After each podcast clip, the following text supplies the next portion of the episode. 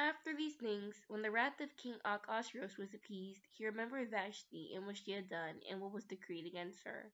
Then said the king's servants that ministered unto him, Let there be fair young virgins sought for the king, and let the king appoint officers in all the provinces of his kingdom, that they may gather together all the fair young virgins unto Shushan the palace, to the house of the women, unto the custody of Hegai, the king's chamberlain, keeper of the women, and let their things for purification be given them.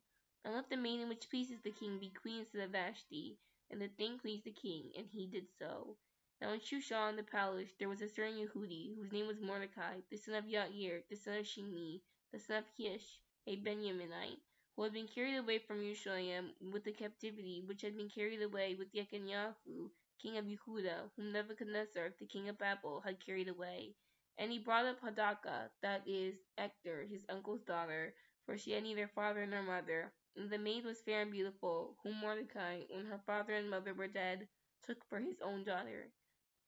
So it came to pass, when the king's commandment and his, his decree was heard, and when many maidens were gathered together into Shushan the palace, to the custody of Haggai, that Esther was brought also unto the king's house, to the custody of Haggai, keeper of the women.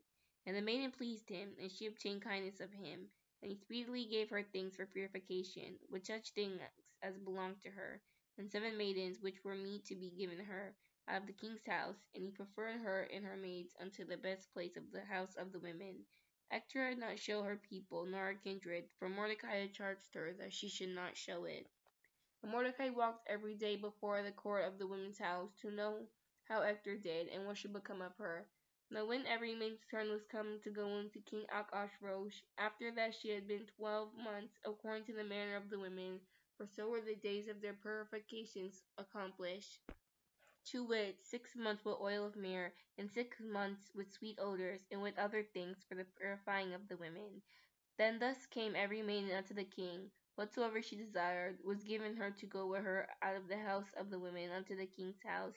In the evening she went, and on the morrow she returned into the second house of the women, to the custody of Shaashgaz, the king's chamberlain, which kept the concubines. She came in unto the king no more, except the king delighted in her, and that she were called by name. Then when the turn of Esther, the daughter of Abihail, the uncle of Mordecai, who had taken her for his daughter, was come to go in unto the king, she required nothing but what Hegai the king's chamberlain, the keeper of the women, appointed. And Esther obtained favor in the sight of all them that looked upon her.